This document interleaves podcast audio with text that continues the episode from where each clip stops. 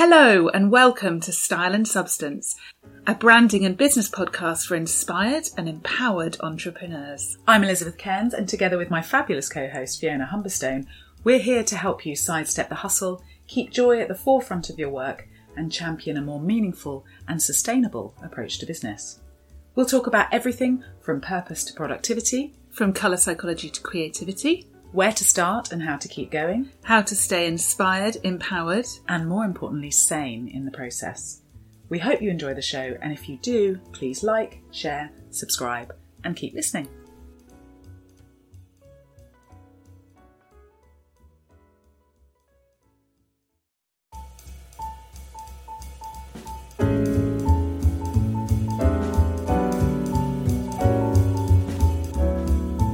Hello, lovely listeners. Welcome back to Style and Substance. And yeah, the sun is shining here. I'm feeling really fired up. How are you, lovely? I'm really good, really good. I am. I'm looking forward to seeing how the uh, hustle culture income boasting episode lands. Actually, because obviously we're recording this before it goes out, and I had a lovely message from a listener about the entrepreneurial spirit, saying he was literally swearing at um, the story of the guy that wanted to halve my day rate so I'm really looking forward to seeing how income boasting lands. what kind of response we get to that? Yeah, absolutely. And thank you everybody for all those messages that keep coming in. It really does mean a lot. Just just to know whether it's, you know, whether it's helping what you're responding to. So yeah, keep them coming, folks. Mhm. Yeah, and actually on that, we had a lovely review from Charlo Thomas who says, This is my favourite podcast. I mean, really, we should stop right there, right? oh, that's so nice. She said, These two women are extremely inspiration and real. I love listening to them, and every episode is packed with helpful ideas. Thank you so much. Oh, that's so nice. And I'm hoping you've got hundreds of podcasts on your list and we're not the only ones you're listening to. well, who cares? I mean, favourite of one, it, it doesn't matter, does it? no, exactly. Oh, thank you so much. That's lovely. All right, so on with the show. And today we are talking about pricing. yes. Yes. Hot topic. This is something that you work on with your clients a lot. Why is this so difficult to get right? I think fundamentally for me, there's two things. There, there's a lot of layers of things to consider when you're considering pricing. Yes. And there's a commercial lens that's required to look at those things really clearly. Yeah. and we don't always know what those things are and we don't always have the distance from our business or the perspective from our business to be able to look at that with clarity but i think fundamentally why it makes why as humans it's such a difficult thing is because how we price our business intrinsically equates to how much we value ourselves. Yes. and that is something for lots of different reasons that we need to get our head around when we're whether that's a product or a service. So it's about the commercial layers to consider and whether we can see or own our worth and our value. And so i Mm. think we dig into those. And i wonder whether it's helpful just to list some of those some of the many factors that we should be thinking about with pricing and then dig into the various ways to look at that because the one thing i do think is that there is not one way to price that will be the way to price for everybody Exactly. And this is why it's so hard. And and we've had a conversation this week around brand strategy. You know, you have to make an educated guess when it comes to the positioning of your brand, when it comes to what messaging you're going to put out there, where you're going to sit in the market. There is no right way of doing things. There's you know there are approaches you can take there are things that you can consider but you Yeah. have to trust your commercial instincts and you have to be prepared to listen to what's going on and adapt if it's not working and i think this is fundamentally the issue with price as well is there is no international standard for pricing there's no like th- there's no certainty you have to follow your commercial instincts you have to take a bit of a punt and Yeah. that's where things get challenging i think Yeah, and if you were just looking at pricing and the thing being out there in the market, that's one thing. But when we're looking at empowered and inspired entrepreneurship, you've also got the backdrop of the holistic picture for the entrepreneur. So this is mm. hugely complex. But I think once you know the things you've got to consider, then it just becomes making a decision on each of those pieces. So if we look at those mm. things as headlines, there's the obvious thing of what will the market bear for this? And we'll dig into what that actually means. What does that mean? We need to think about what we personally are comfortable with in pricing. And what plays yeah. into that is how it affects our confidence. We'll talk about resentment and we'll talk about how pricing affects the amount of responsibility you have to take when you're delivering something, mm. and whether that's a product or a service you have to know that you're buying yourself enough time to do a good job. And we've both said this countless times in the past, and to be able to bring value for money.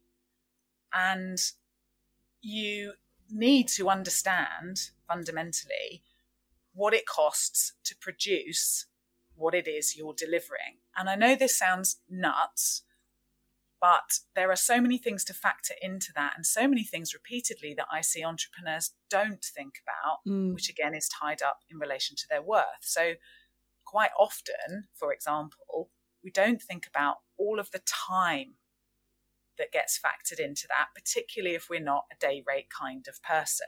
Mm. And so there, there's lots of things to consider just within that one question of what does it cost to produce.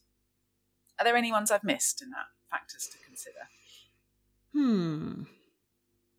Well, I think the competitive landscape. So, the biggest thing for me is where is this going to sit in the market, and yes.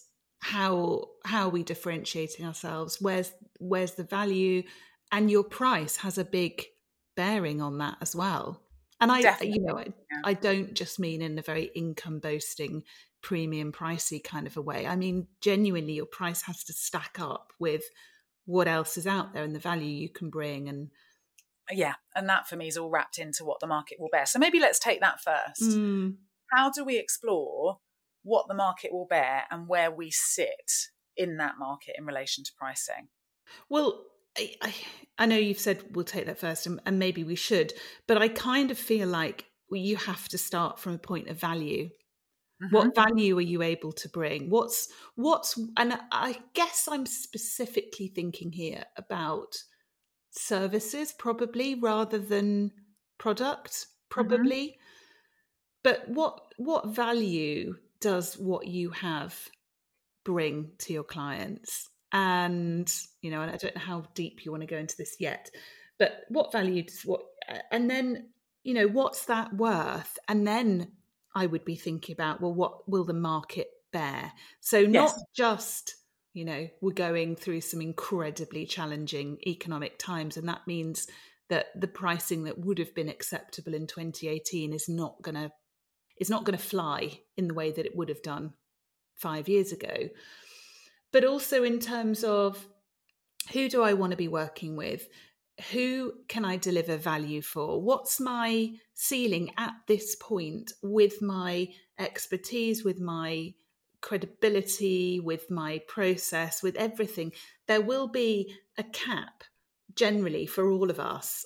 Um, mm. even things like I, you know, we've talked lots about how I run a lean business. I don't want staff, I don't want account managers. That's going to cap the level of business that I mm. can work with. I might have the capability to go and work on a multinational FTSE 100 brand, but I don't want to run the business that, mm. you know, and all the account management and all the team that that a business like that would need. So there's that what the market will bear as well yes. piece, isn't there? I think. Yeah, and fundamentally, I mean, actually, the core the core thing that I'd forgotten at the top of this whole section really is, well, what do you want and need to earn from your business? And that, if you have that as a starting point, almost, I mean, I do though. This is the danger. I mean, I'm so glad we got income boasting out the way, but you know, I might want to earn three million pounds profit this year. that that might be quite nice. do I want to run that kind of business? Do I have the resource? You know, so even if we don't dig into whether that number is right or not, you still yeah. need a sense of that number. You need a sense of what do I need to make in my business? Yes, you do. And what is the value of what I'm bringing and what is that worth to my client base? And already we can start to hear how many subcategories and complexities of just working those things out are. Isn't it a bit like with brand clarity? There is no kind of there's no ordered gates that you go through to kind of go well we work out this and then that builds on that it's a a consideration of gazillion things yes. and it all distills down yes. into one answer if you like and I, it yeah. feels a bit the same with pricing yeah and the conversations i have with my client be interesting actually to record them every conversation i have with every client about pricing has a completely different flow yeah because like you say it's what comes up at the forefront for them, what's the particular thing they're struggling. But eventually, throughout the conversation, I know I need to have an understanding of all of these pieces. And then it synergizes, like you say with brand clarity, it synergizes into the right answer for them. And as a bit of an aside, what I'm almost realizing is because this is your space, not mine, because it's, you know, the the consulting, coaching, pre-brand space, not mine. We've never processized this, if that's a word. We've no. never turned this into a process like we do for my stuff. Mm. And and it's just worth bearing in mind that this is where someone with some really sensitive insights that can look at that holistic picture like you there is no formula i guess no. is what's really important to say this is not mm. about saying this is the answer and this is what everyone should be doing it's much more Absolutely. subtle than that isn't it it's much more subtle it's much more contextualized and it's also contextualized in time so this mm. is you mm. know the conversation around price with someone in their business at one stage will yield a number that will yeah. yield a completely different number at a different time and a different stage. And that yeah. is why pricing is tricky. Yeah. It's very, I mean, it's not tricky for McDonald's because a Big Mac costs this, yeah. you know, whatever. It is something that's in the context of time, in the context of the backdrop of what's going on for the entrepreneur, and in the context of the market. And mm. I think, I think you're absolutely right if we're not going to get pulled too far off our authenticity and or too far into other people's messaging and opinions, I would advocate looking at the value, what you're uniquely bringing yeah. and your value first. And then you have to go out and sort of test. Yeah. Well, does that fit? And one of the things in that is very specifically, how long does it take to produce what it is you're producing and what are all the other costs that go into that. So when you're determining price at a very fundamental level, you have to know what it costs to create or deliver what it is that you're doing. And then the pricing of that is affected by all sorts of things like what margin do you want to make, how good your marketing is, what your reach is, what your position is. But fundamentally, and quite a few people do come as, as you said more recently, they might come to you not knowing actually what it costs to bring this product to market. So if you don't know that, you absolutely need to know that. And you need to know in terms of the whole supply chain and all of those pieces, you need to think about your time as an entrepreneur because quite often that doesn't get costed. And then we come back to, well, how do you cost for your time? you know, mm-hmm. how do you work out your day rate? So maybe it's helpful to dig into well, if I'm going to price for my time, how do I do that with some level of accuracy? Now, we talk about this a lot in pricing your stuff. What are some of the things that you're thinking of in the background when you're thinking of what is my time worth? So I can't remember the exact wording. Maybe this isn't a great quote at all. But there's something around you're not paying me for the 20 minutes to do the work, you're paying me for the 20 years it took me to to work out how to do the work in 20 minutes. Yeah. And oh, yeah. And there is a bit of that, isn't there? There is a there is a big piece, I think, around not and and I think this is what the income boasters call value based pricing. Mm-hmm. So this is this piece around what is what I'm doing worth? So, you know, one, I shouldn't be filling my time to justify what I'm charging, but Mm-hmm. also I shouldn't be penalized for getting better at what I do and taking less time to do it in. So that's Yeah. one of those principles that I think is is really important to think about is like what is the value that's being added? If you really know your shizzle, Mm. perhaps that's going to have more of a bearing on what you should be charging than the hours. Yes. And what's interesting when I have these conversations with entrepreneurs, particularly around running service based businesses, because this is where it gets more complex. When it's a product, it's almost easier to make those decisions because you know what the product costs to make. Yeah. There's probably, for most entrepreneurs, there's probably a similar product out on the market that you just Mm. have a slightly different magic for. So you have a comparison point yeah. and you have a comparison point of different brands at different levels. So think about the world of skincare. You've got 10 million different offerings there, yeah. but you've got, you know, skincare at the Arnia level versus skincare at the body shop level or whatever, Yeah. Or the ordinary. super, or the ordinary, Yeah. yeah, the super cheap level. So you have a temp, you do have a template there, and then you can look at, well, I need to be making this amount of money from this business and can I make enough margin on that to hit those numbers? And what would it take to make that margin? Is it is a much more straightforward question almost. Just from a flip side to that, from the sort of the branding and the positioning, that's a really easy way to look at this because you mm. can look and you can think, well, what space in the market are we occupying? You know, just in terms of price, are we at Eve Lom level or are we at ordinary level? And within just within that pricing structure, are we delivering value? Have we got enough edge? Have we priced in a way that that gets people to see that value, but also that they can that it's almost a bit of a no-brainer that they can go, yes, that stacks up. I'm going to say yes to that, and I think we should come back to this. But Yeah. it's it's pretty easy, isn't it? Like you say, Yeah. with a product. And when it comes back to you as an entrepreneur, it's not so easy. No, And these conversations, you get to the right point eventually, but they go something along the lines of, well, what do you think you should be charging? And a number comes out. yeah, Okay, how do you feel about charging that number? Mm. And this is where it gets really interesting. Before we even look at whether that is a viable number to hit from the marketing, from the Mm. branding, whether that number actually means that the entrepreneur gets to pay the bills and whatever else they want to do with that money. That's even before that question.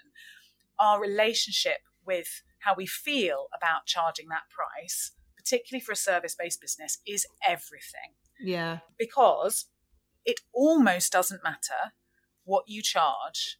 If you are confident in your pricing, you will get much less resistance. All things being equal, great brand, great marketing, blah, blah, blah. You will get less resistance to your pricing proportionate to the amount of confidence in your pricing you have.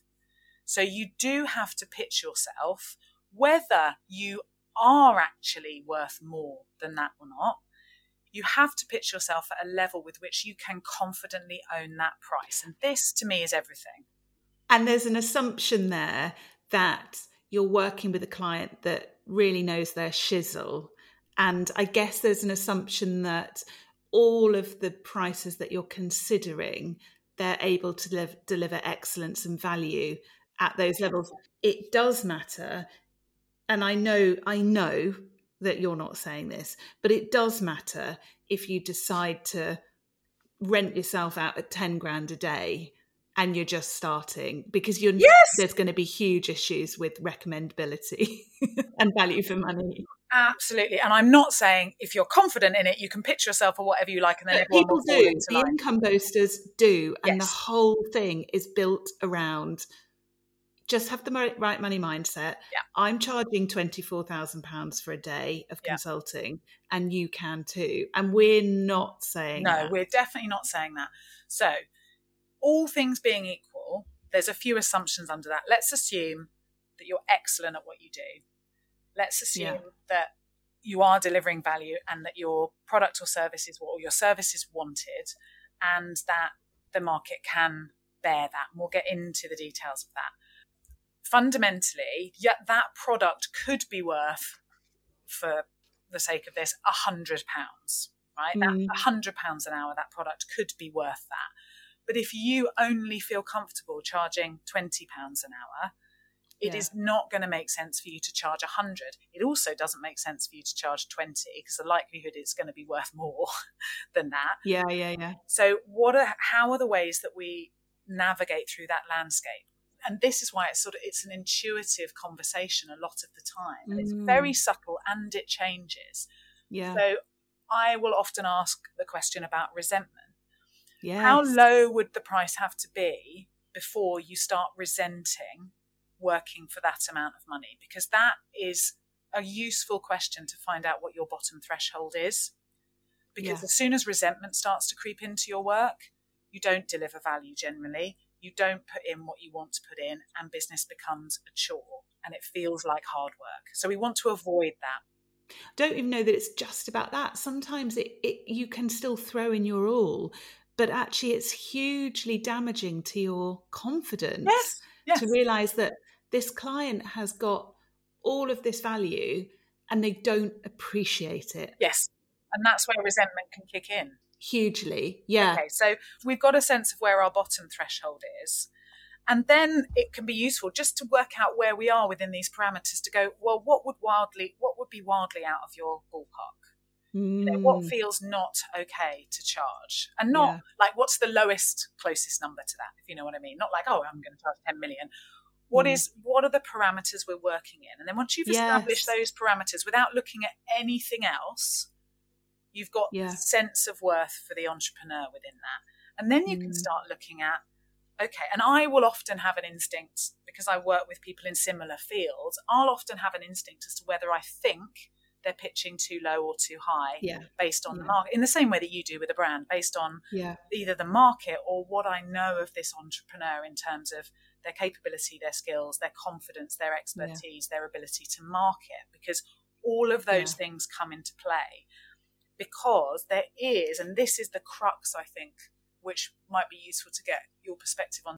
Even if someone is expert, brilliant, they have a good product, and there are people out in the market that w- that will pay for it.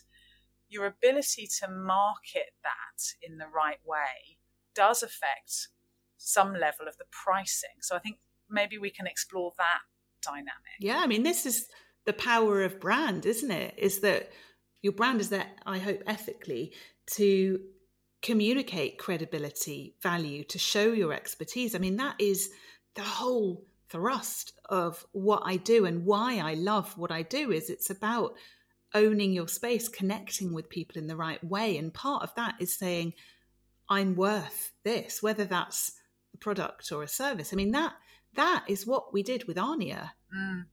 That's yeah. that transformation between something that feels quite hard and cold and clinical and and very features led mm. and something that feels immersive and sensory and premium and mm.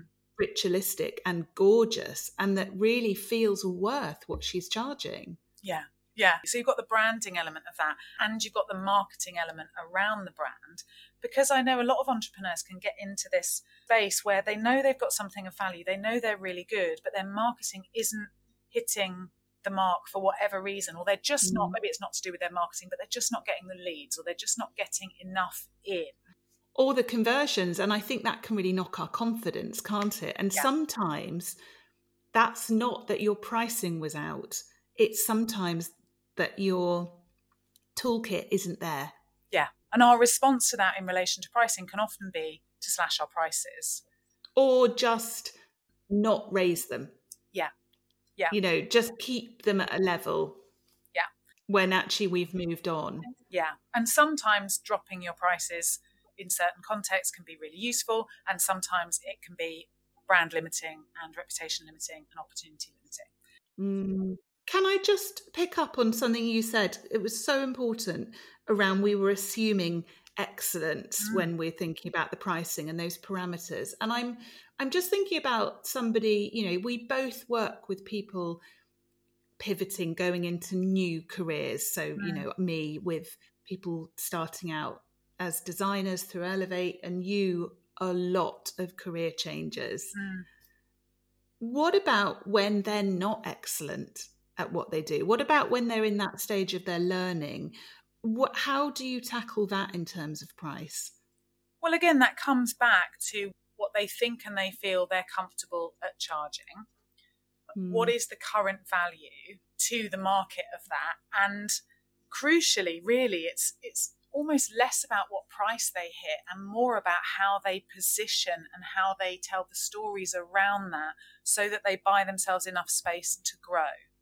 Yeah. And this will be an individual conversation with each client because some clients are prepared to take the hit in terms of what their clients won't see in order to be able to deliver value. So, for example, an artist who is creating beautiful illustrations for a brand, and because they have only been doing this for a shortish amount of time, it doesn't mean their work isn't exquisite, but it takes them five days instead of one day to produce an exquisite piece of work. Yeah. And we know what they might want as a day rate, but if they were to charge five days, that it actually yeah, takes. It's uncommercial, it's isn't uncommercial it? and the market wouldn't bear it. So in those learning phases, that entrepreneur might choose to take the hit on their time, to still pitch it at what it's worth and be able to see ahead to okay, well, after six months of honing this, or a year of honing this, or two years of honing this, I know that this is the efficient and the competent level I will be at. Therefore, I'm going to charge that level because I am delivering that. It's just taking me longer to produce it, mm. but I'm not going to pass that cost on to my client because it's not fair. Actually, you've just made me remember this old agency adage um, that someone I worked with years and years and years ago in the print space reminded taught me, which was if you think it's going to take you two days, charge for three and do it in one. Now yeah, it's funny though because through the lens of the income boasting and the hustle culture, that now sounds massively rip offy. yeah. Yeah. But you got to remember, we're coming at this from like 25 years ago mm. when people had quite uh, different perspectives, I think. But there is something to be said in that about buying yourself enough time to do a good job. I think that's the key thing is giving yourself enough space, not rushing, but also if we take that do it in one, don't do a crap job. Yeah. But actually if it only takes a day and you've done a, a brilliant job, that's okay. Yeah. It's about the value you're delivering and the quality of what you're delivering yeah. rather than how long it took you to get there. Yeah. So I think there's some good stuff in there, and yeah. there's some stuff now that sounds hideous, massively, yeah, massively 1980s sales culture. Yeah.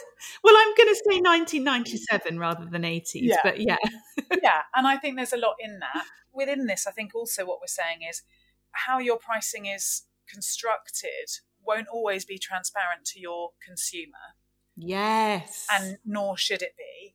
But no. I think fundamentally we've got to get to this understanding of what feels fair. What mm. feels fair, what feels good value, what feels right.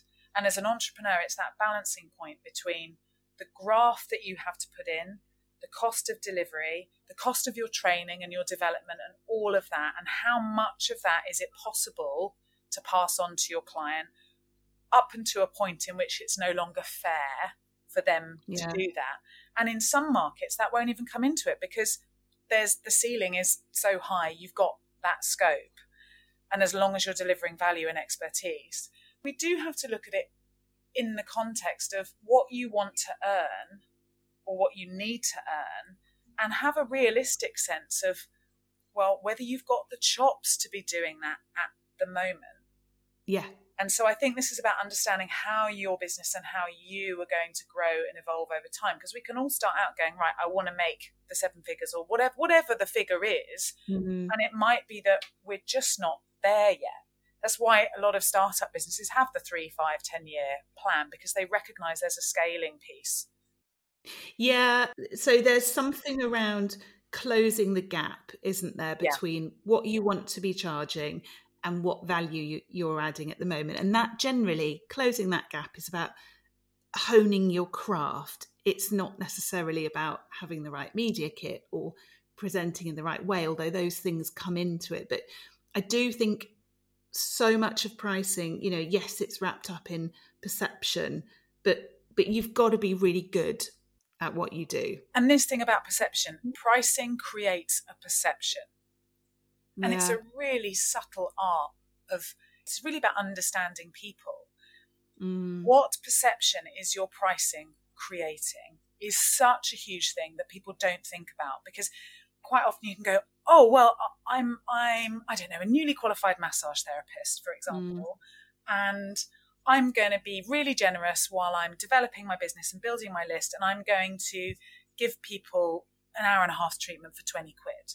Now, mm. you might think that that's a no brainer, and that's brilliant. And it means you're going to build your list and you're going to build your referrals.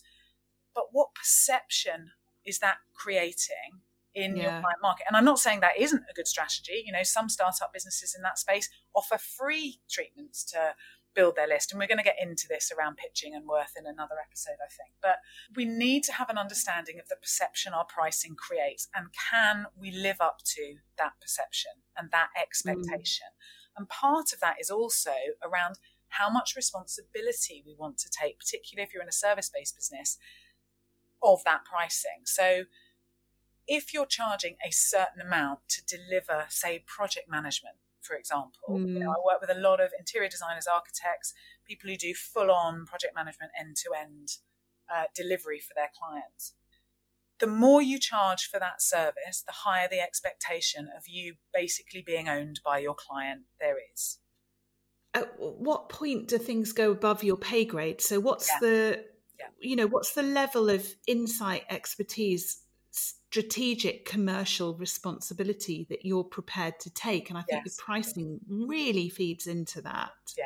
Definitely. And this is a perennial chat I have with brand designers is, you know, particularly those at the at the lower end of the spectrum in terms of price and value and expertise is like you don't have to be a brand strategist just because your client doesn't have a clear brand strategy just because they're not clear on their positioning mm if you don't have the expertise for that, you don't need to be the one picking up the can. It's okay to just say, I need you to be clearer around this. I need you to have made a decision around this. I don't have enough to go on to create you a brand identity, you know. But there's this, this sort of scope creep, if you like, that comes yeah. in, and we sort of over commit to things, and that has a huge impact on our creative confidence. And definitely, definitely. You know. But I think if we come back to this perception piece, what we're trying to mm. avoid in our pricing is we're trying to avoid buyer's remorse. Yes. And we're trying to do the opposite of that. We want to induce this feeling of delight, of exceeding expectations. And the easiest way to do that, you might think, is just to price really low. Yeah. and therefore, everyone's going to be delighted. But what we often forget in that is that in pricing low, people don't necessarily value things as much. Mm. This is such a good point that you've raised because the flip side to that also is feeling like you're moving forwards from a solid foundation. So if you're offering a service, you want to feel like your client's invested, they see the value in what you're doing. Mm you know, we talked last week about when you suddenly tenfold your pricing, it flings you so far out of your comfort zone that you're in this kind of paralysis. You want to feel like you're in this safety net. And there's a real so art cool. here, isn't there? Because your client needs to have invested enough that there isn't the resentment that they're underpaying you, yeah. but also that you feel like you're doing some good here but not so far that you feel exposed and vulnerable and paralyzed to move forwards. Yeah. And I think it's recognized the thing that I think a lot of people, it comes up in these conversations a lot that a lot of people don't consider in this area is there will be a price that somebody pays, which means they're bought in. Yes, exactly. They have crossed a threshold of, I've got some skin in the game. It happens a lot mm. in the mm. coaches that I work with because I work, I coach a lot of coaches. Yes. And this dynamic between people's readiness and willingness to show up for a session. Yes, on time. On time. The pricing affects that. Mm. How much they're yeah. going to bring affects that. So, you know, I've had not so much at the moment, but I've had periods in my business where I got enough uh, corporate mm. business going on, or enough training and development business, or enough writing work, or whatever that is. That in principle, I could throw a lot of pro bono work out there, and that's not to say. I don't mm. still do that, but I used to have that absolutely firmly built into my business model that I would do quite a large chunk of pro bono work mm. as a standard.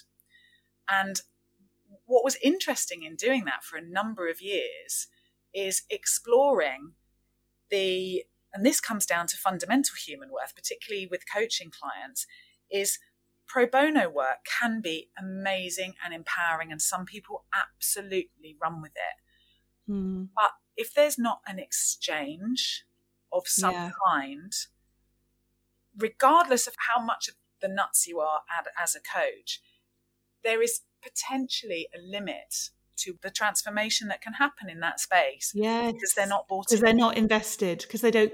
And it it's the same, I think, with design. You know, if people aren't invested, if they haven't bought in emotionally, mm. what they do with that design is going to be limited. Exactly. exactly. Um, yeah. Okay, so I'd really like to dig into with you how branding can help shape your pricing and create that space. But before we go there, there's two other pieces I think it's worth just covering off because this comes up a lot. The first chunk is wholesale versus retail and how do we deal with that in pricing? And the mm. second is what do we do about rising or dropping or discounting our pricing? Yes. So if we start with wholesale versus retail, and we've talked a little bit before about building in enough space to do a good job. And there's also when we're thinking about a business that is B2C, business to consumer, selling direct, but then also has a wholesale arm to their business, that makes pricing a lot more complex, doesn't it? What are your thoughts on that? Yeah, I mean, I, I think I, I need to preface it by saying I am not a retail product expert. So I'm loath to say this is the absolute answer but what I also know from talking to clients that have product based businesses is many of, not all of them, obviously, you know, Susanna from Arnie has got this stuff nailed. but I, often, if I'm talking to somebody about a new product and I say, okay, so what's the retail price? And have you got enough space in there for wholesale? And then can you still make a profit at wholesale? They often haven't thought through those numbers. It's yeah. often a bit of a surprise. And so I think, you know, unless you categorically know you don't want to distribute this, you don't have to wholesale through Amazon. But, you know, you might want to have some selected stockists. Yeah. They need a big chunky discount to make it worth their while to sell in their shop. Yeah so they can maintain the integrity of your pricing you know yeah. everyone if everyone's going to sell it at the same level you have to have a good chunk there. Yeah. So if you think about that in terms of uh, often, often wholesale discounts are around the 60% off. Yeah. 40 to 60% off situation. Yeah, and I think people are often surprised at those numbers. Most of the conversations that I have with people, they're surprised. And yeah. then if you think, okay, so if my retail price is 30 quid, I might sell it wholesale at somewhere between um, 18 and 10 pounds a unit. Yeah. Which means that really my material costs need to be no more than three pounds. Yeah. Because I've got storage to pay for, I've got distribution to pay for, I need to get marketing out of that. Just the general running of my business. And yeah. so you do need to run those basic numbers. Now, I'm sure there is someone with far more experience and specialism than me that can give you the absolute numbers. But certainly, my experience with the books is Amazon take a 60% discount and that's not negotiable. They just yeah. that's what they take. Yeah same. Absolutely. And to be clear out of that with the books so you know it's very rare that you pay full price for a book on amazon. Yes. So out of that so they're not taking 60% off the thirteen pounds they decide to sell it for. Yeah, yeah, exactly. Percent off the retail price. Yeah, yeah, absolutely. And and out of that discount comes their discounting and all the marketing that they do. So. Yeah. So I think fundamentally what we're saying in this is you need to, if you're going to wholesale, you need to build in significant margin. You need to know what your product, as we've said before, takes to produce. And within that, you need to look at all the hidden costs that you might not look at all the transport, all the storage, and that your time, as we said before, all the administration costs, all of those things need to be wrapped in. And for some people, wholesale won't won't be a model. And this might be for another episode as well. There's a perception, I think, with a lot of business owners about how successful their business is if they're selling retail versus wholesale. Some people think they've made it when they go wholesale and their products are being white labeled all over the place, and that's fantastic. And their mm. their brand isn't necessarily known in those spaces, particularly if they go white label. Yeah.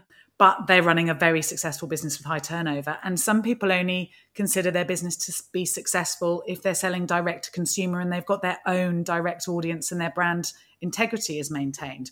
Mm. It doesn't actually matter which, as long as you, as the entrepreneur, have thought it through and you're happy with it and you know what you want to make. One more thing on that even if you're not going to sell wholesale, it's very likely that at some point you're going to want to offer a discount to incentivize. Yes, and that brings us very neatly on to rising and dropping. And this this isn't just exclusive to product based businesses. So when we're rising or dropping our prices, what do we need to consider there? Well, price is often a marker of credibility, isn't it? If we people will have a perception of what your product or service is worth and an expectation of the value they're going to get based on that price. And I think the art and the science of branding, marketing, pricing is to try and get that right, to hit that sweet spot where people see the value in what you're doing, but you're not creating too many barriers mm. to people buying. Yeah. What do you think? Yeah, no, I agree. And I think, you know, thinking about this perception piece as well, discounting, as we know, is used really widely to shift product or services. And it can be a really yeah. valuable pricing and marketing tool. And it's like any personality trait, isn't it? Taken too far, it becomes a caricature of itself and actually becomes business limiting. So, mm it's important when you're thinking about discounting, for example, that piece about maintaining the value and the worth of your product and not discounting it to the point where it becomes throwaway. But when you're discounting, there's also the timing of discounts to consider and the frequency of discounting to consider, and the recognition that you're going to set up an expectation with your client base if you do things consistently. Yeah. So with the brand stylist stuff, people consistently know that you discount on launch. Yeah. And you've made you have a brand promise, whether people are aware of it or not, that it will never be cheaper than that launch price. Yeah. And with all of these things, this is about trust and credibility. So, one of the things, however you discount or however you price, whatever promise you make, you need to be able to keep it. Mm. And you need, I think, we need to factor in, particularly with discounting, something that people forget is who are we discounting for and how does that affect your loyal consumer base? So, mm. if we have a loyal consumer base who've been on your list for a while and who have maybe bought repeatedly from you, and products that they've invested quite heavily in then suddenly become available at a much reduced rate to someone mm. who hasn't shown any of that loyalty to you, then they can get subsequent buyer's remorse and it damages that brand's reputation.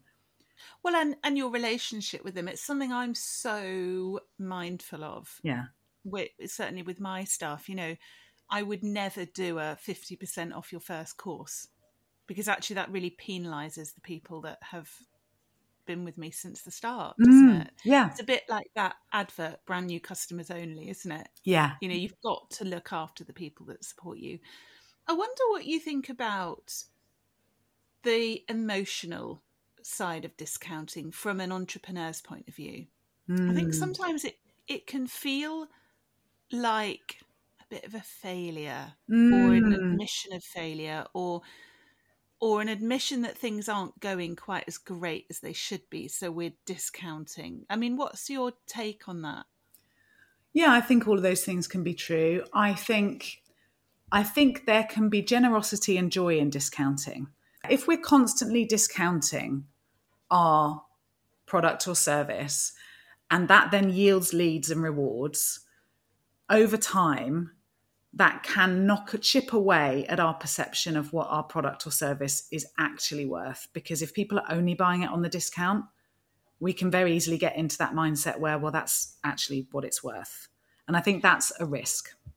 Yeah, no, I think that's part of it. And I think the other side to it, and I think it's a mindset thing, is let's say we decide to do a discount because business isn't as buoyant as it was. Yeah.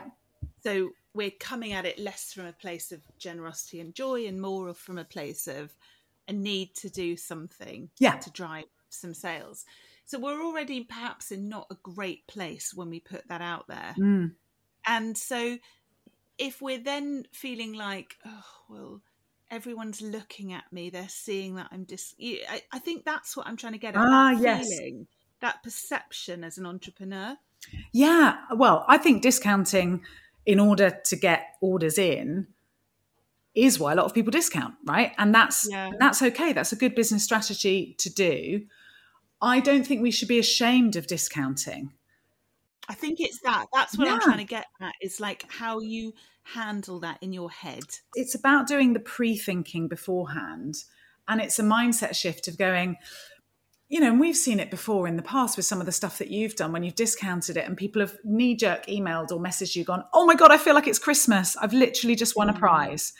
And that to me says the discounting is working or the or the the production of a product that is honoring the fact that people might not have a lot of money to spend but is still delivering exceptional value makes people feel like it's christmas. So mm. actually a discount should be should feel to the entrepreneur like it's a gift. And I think there's a disconnect, right, between how you might feel as an entrepreneur, do maybe let's call it having to discount, mm.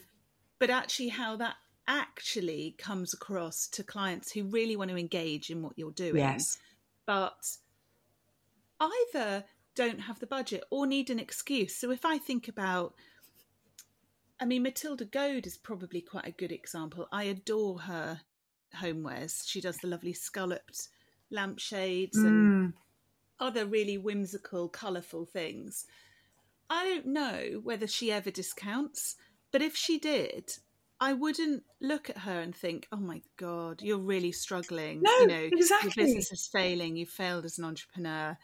I don't like you anymore. no you, you go happy days i'm i'm in brilliant I can finally Yeah. get the lampshade. exactly the same and i think this does work with products particularly strongly because i could very easily hold the line of if most of us never bought anything again other than food and most mm. adults for the next 10 years didn't buy any other clothes we'd probably be okay but capitalism Yeah. doesn't work like that and why do i'm not advocating the whole system collapsing the thing with a lot of products is we don't Not actually today. need them we want them um, Yeah. and you know, it's the same example with my other half. He'd seen this jacket, this ski jacket come up that was Mm. an incredible brand that is worth, I don't know, thousand pounds worth of ski jacket. No way he would have justified that. Yeah. But it came across his desk at a significant discount. And he suddenly looked at it and he went, Oh my goodness. It didn't make him think for a second, well, that brand's rubbish. He went, Yeah, Oh my God, I'm going to get this. He didn't, it, you know, he didn't think about it. He's like, Oh my goodness, I'm going to get this amazing thing for this Mm. discount. And I think where we lose the where we can lose credibility in the discounts is if we're discounting too frequently, and therefore not only our perception of our value drops, but the perception to our clients drops. And then what it also creates is well, they're just going to wait until the next discount, Yeah. particularly if those discounts are reliable. You know, we know people wait until Black Friday now Yeah. to spend on Yeah. certain things. And Black Friday gets earlier and earlier every year. So I think I've seen some already. Yes, It's kind of Black November now Yeah, Black Friday. and that's because the market has recognized that whoops we've shot ourselves a little bit in the foot here and we've Mm, only bought yeah. ourselves a one day buying window and that's a Mm. problem so that's the Yeah. risk i think with those things but i think if Mm. you're going to discount we only ever really think about discounting don't we when we need to when when maybe business is a little bit tougher or that's usually why we do that and i think that's okay and i think it's then looking at it in across the perspective of all the other things you offer as well. So when you're discounting are you doing are you discounting across the board? Are you discounting specific you know lots of warehouses will discount specific lines to clear stock. It's a standard business practice. And actually it makes a lot of sense because after the buzz of an initial launch of something has worn off the buying drops off and therefore you need another impetus to buy. So it, it makes good sense.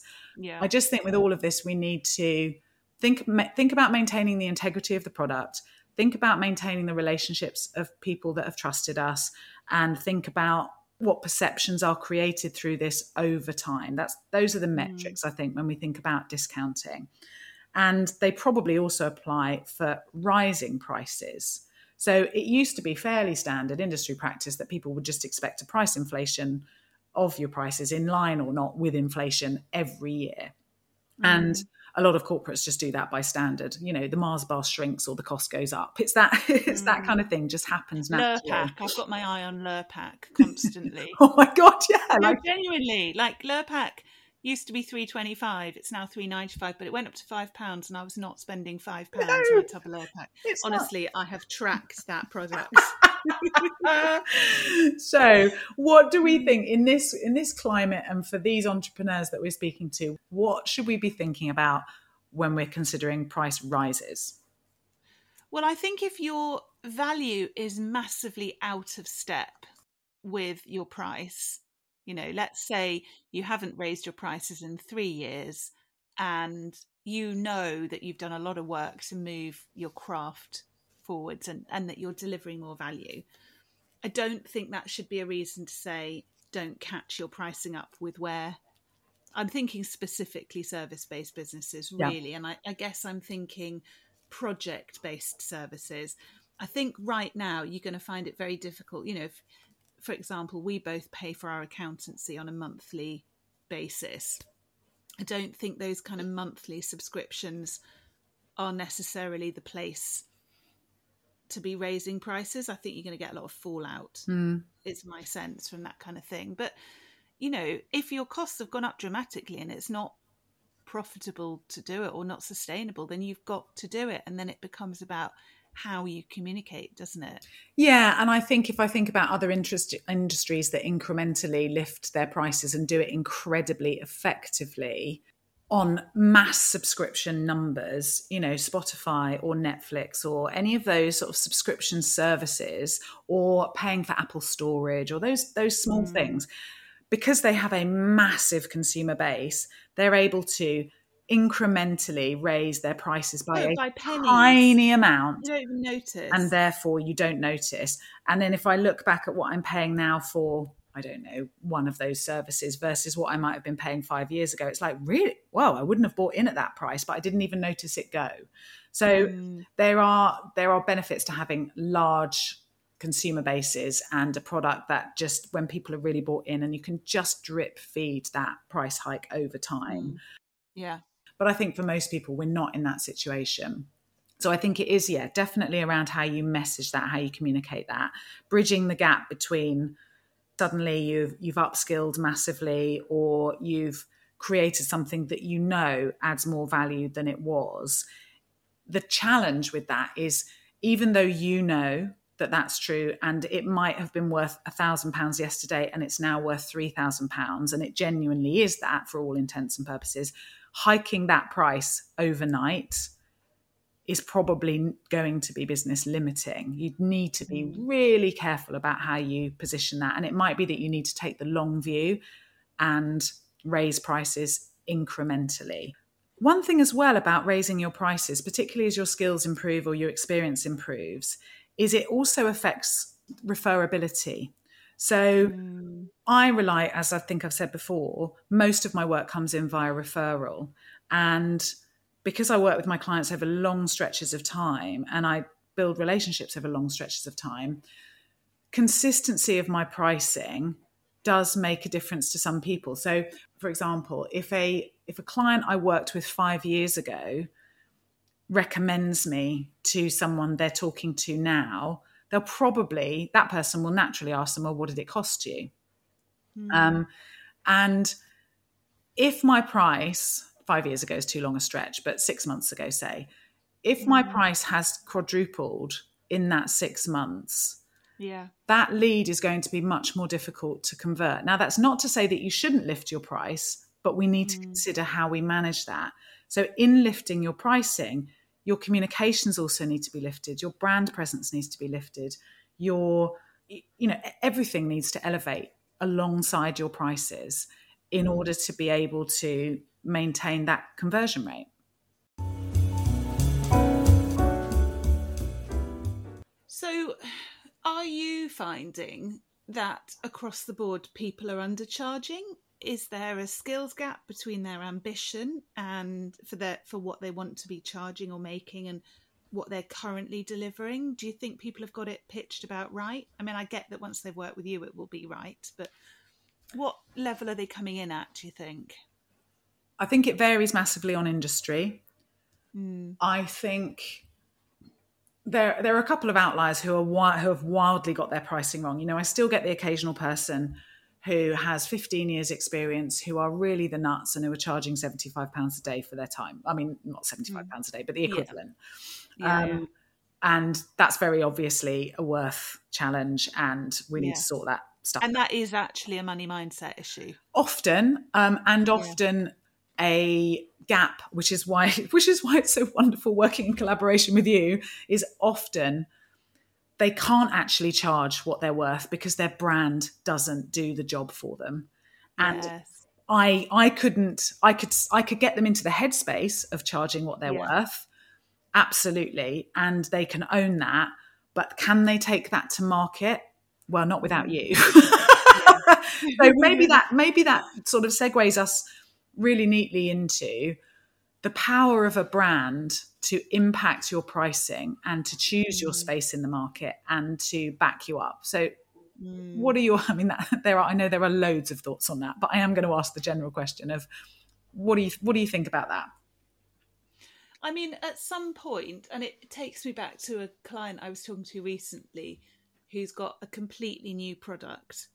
And she's actually had to go away, refine the product, and work out her pricing because I don't know where to pitch that brand in the market until I get some of those variables. yeah So you you've got to work out. Uh, I think we talked about this earlier. You've got to work out what the variables are, but there's a point where you go, "This is where we're going to put this brand."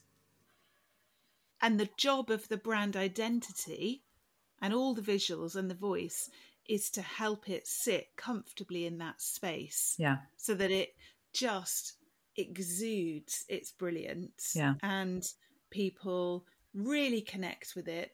It feels credible. Yeah. It feels authentic.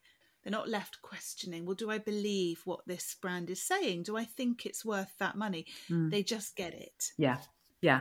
And I think the powerful thing for me that a lot of people don't think about in this is the brand has the power, when done well, to not only represent the product and the natural space in which it would sit, but to carve out that space.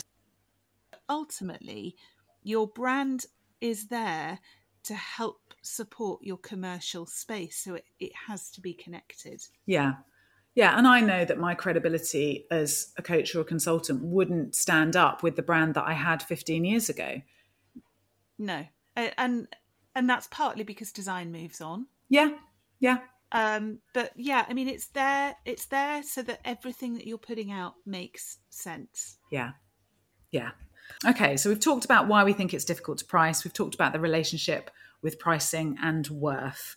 We've talked about wholesale versus retail, the sort of things to consider in rising and dropping your prices, and those key factors to consider about buying yourself enough time to go, do a good job, about really knowing what the value it brings, about knowing every detail of the cost it takes to deliver your product or service. We've talked about that emotional piece of having the comfort with your pricing that gives you enough confidence and avoids resentment and also mm. factors in the amount of responsibility that that pricing puts on you. Mm. And we've talked a little bit about what the market will bear and how to gauge that. And I don't know whether we've said quite enough on this in the sense that the market is constantly changing and therefore we need to just be tapped into that. Doesn't mean knee jerk your prices around, but the cost of living crisis phase that we're in at the moment will mean that we need to look at our pricing models. And if you haven't looked at it since before COVID or after COVID and before the now cost of living crisis, then it probably is worth looking at that just just to get a sense of where you sit. But I think for me, the key takeaways are we need to find a balance point in all of this. There's no mm. one right way to price that can be yeah. rolled out across the board for everybody. And we need to balance our value, our worth, and what the market is doing. What are the headlines really for you, the key takeaways for you? I, th- I think it is that balance point, really, between worth, value, excellence, not dipping into resentment, making sure that you're priced, particularly right now, at a level that is appealing. Mm. So I think the only thing that we haven't touched on, and you do this really well every time I launch something, you sense check it against all my other offerings. Mm.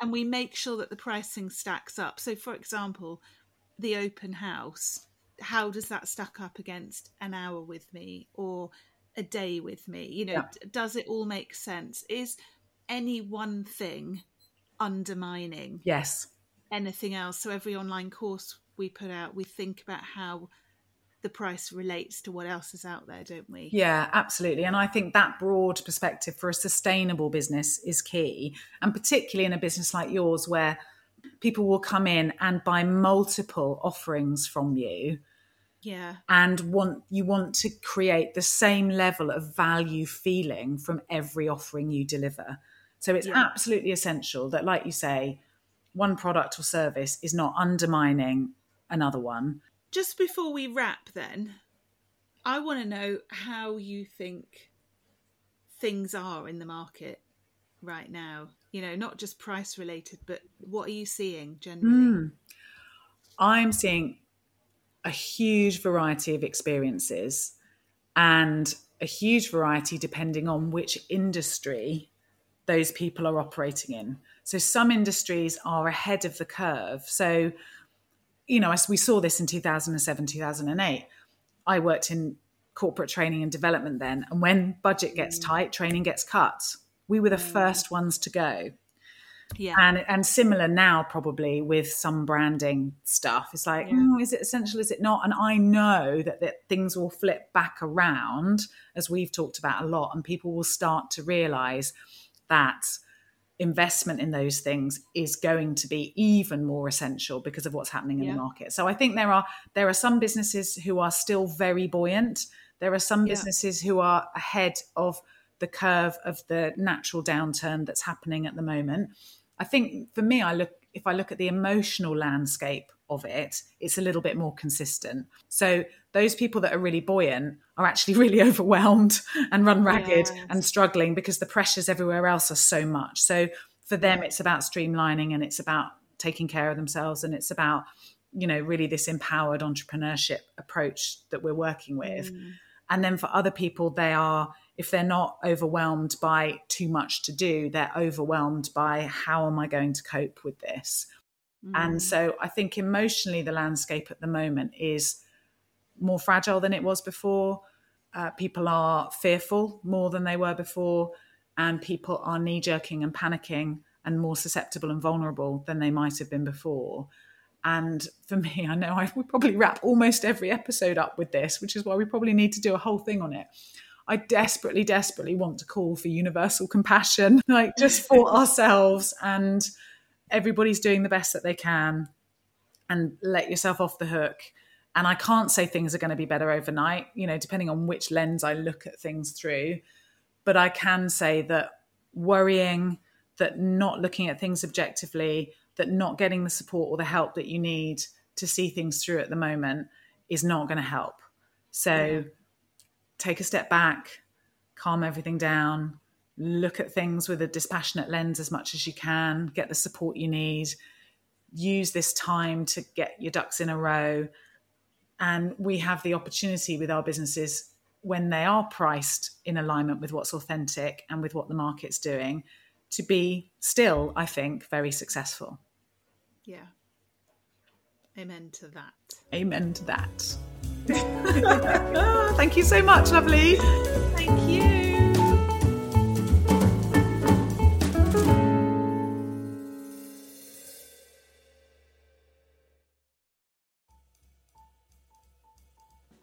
Thank you so much for tuning in to Style and Substance. We really hope you've enjoyed the show.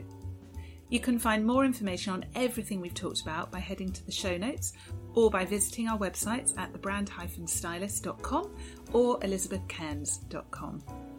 If you like what you've heard, we'd love a review. We're a brand new show and your support makes all the difference. You can like and subscribe, as well as giving us what we hope is a well deserved five star review wherever you get your podcasts. We'd love to hear what you think of the show too, so please do leave your comments, questions, or suggestions for future episodes on our blogs. Thanks for listening. Until next time. Bye.